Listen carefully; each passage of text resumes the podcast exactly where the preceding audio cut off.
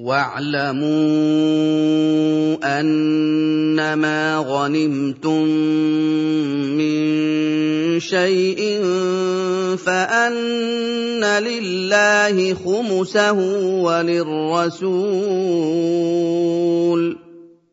فان لله خمسه وللرسول ولذي القربى واليتامى والمساكين وابن السبيل ان كنتم امنتم ان كنتم امنتم بالله وما انزلنا على عبدنا يوم الفرقان يوم التقى الجمعان والله على كل شيء قدير Dan ketahuilah, wahai orang-orang mukmin, bahwa sesuatu yang kalian ambil dari orang-orang kafir secara paksa dalam jihad visabilillah itu harus dibagi menjadi lima bagian. Empat bagian darinya dibagikan kepada para mujahid, dan satu bagian yang tersisa dibagi lagi menjadi lima bagian. Satu bagian untuk Allah dan Rasulnya digunakan untuk kepentingan umum bagi umat Islam. Satu bagian untuk kerabat Nabi Shallallahu Alaihi Wasallam dari kalangan Bani Hashim dan Bani Muttalib, satu bagian untuk anak yatim, satu bagian untuk fakir miskin, dan satu bagian untuk para musafir yang kehabisan bekal di jalan. Itu jika kalian beriman kepada Allah dan kepada apa yang kami turunkan kepada hamba kami, Muhammad Sallallahu Alaihi Wasallam, dalam perang Badar yang Allah gunakan untuk memisahkan antara yang benar dan yang salah yaitu tak kala Allah menolong kalian untuk mengalahkan musuh-musuh kalian dan Allah lah yang menolong kalian serta maha kuasa atas segala sesuatu. إذ أنتم بالعدوة الدنيا وهم بالعدوة القصوى والركب أسفل منكم ولو تواعدتم لاختلفتم في الميعاد ولكن ليقضي الله امرا كان مفعولا ولكن ليقضي الله أمرا كان مفعولا ليهلك من هلك عن بينة ويحيى من حي عن بينة. وإن الله لسميع عليم. Dan ingatlah ketika kalian berada di sisi lembah yang dekat dengan Madinah, dan orang-orang kafir berada di sisi lembah yang jauh ke arah Makkah, sedangkan kafilah dagang berada di tempat yang lebih rendah dari kalian ke arah pantai Laut Merah. Seandainya kalian dan orang-orang musyrik sengaja membuat janji untuk bertemu di Badar, tentu kalian akan berselisih paham satu sama lain. Akan tetapi, Allah Subhanahu wa Ta'ala mempertemukan kalian di Badar tanpa ada perjanjian sebelumnya, agar Allah dapat menuntaskan apa yang hendak dilakukannya, yaitu memenangkan orang-orang mukmin dan mengalahkan orang-orang kafir, memuliakan agamanya dan menghinakan kemusyrikan.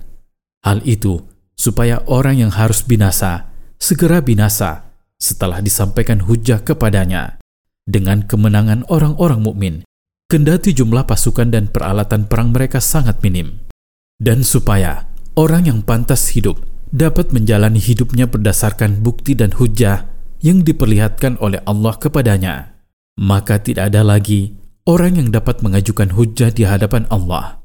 Dan Allah maha mendengar ucapan semua makhluknya, lagi maha mengetahui perbuatan mereka. Tidak ada sesuatu pun yang luput dari pengetahuannya, dan dia akan memberikan balasan yang setimpal kepada mereka berdasarkan amal masing-masing.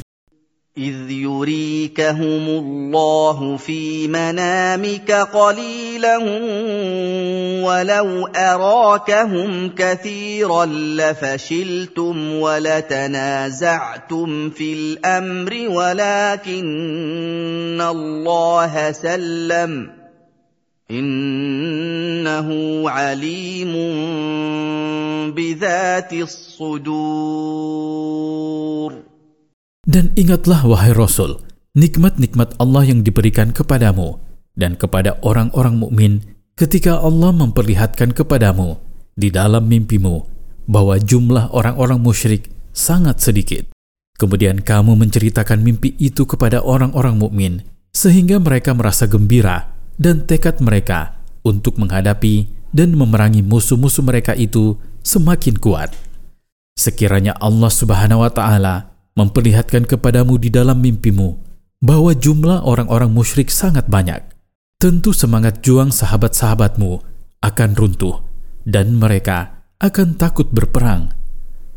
Tetapi Allah telah menyelamatkan mereka dari kondisi semacam itu dan melindungi mereka dari kegagalan.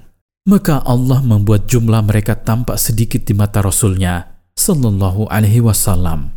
Sesungguhnya Dia Maha mengetahui apa yang tersimpan di dalam hati dan apa yang tersembunyi di dalam jiwa. واذ يريكموهم اذ التقيتم في اعينكم قليلا ويقللكم في اعينهم ليقضي الله امرا كان مفعولا والى الله ترجع الأمور. Dan ingatlah Wahai orang-orang mukmin, ketika Allah memperlihatkan kepada kalian bahwa orang-orang musyrik yang kalian hadapi itu hanya sedikit, sehingga kalian berani maju melawan mereka, dan Allah juga membuat kalian tampak sedikit di mata mereka, sehingga mereka pun maju untuk melawan kalian dan tidak berpikir untuk mundur. Hal itu karena Allah hendak menuntaskan sesuatu yang hendak dilakukannya, yaitu menghukum orang-orang musyrik dengan membunuh sebagian dari mereka dan menjadikan sebagian lainnya sebagai tawanan perang dan menganugerahi orang-orang mukmin dengan pertolongan dan kemenangan atas musuh-musuh mereka. Hanya kepada Allah segala urusan akan dikembalikan. Kemudian dia akan membalas orang yang jahat dengan balasan yang setimpal dengan kejahatannya dan membalas orang yang baik atas kebaikannya. يا ايها الذين امنوا اذا لقيتم فئه فاثبتوا واذكروا الله كثيرا لعلكم تفلحون.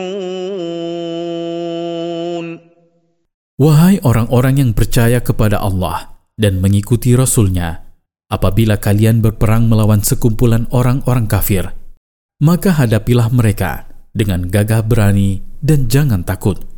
Banyak-banyaklah berzikir dan berdoa kepada Allah, karena Dialah yang sanggup menolong kalian untuk mengalahkan mereka, agar kalian mendapatkan apa yang kalian inginkan dan terhindar dari apa yang kalian takutkan.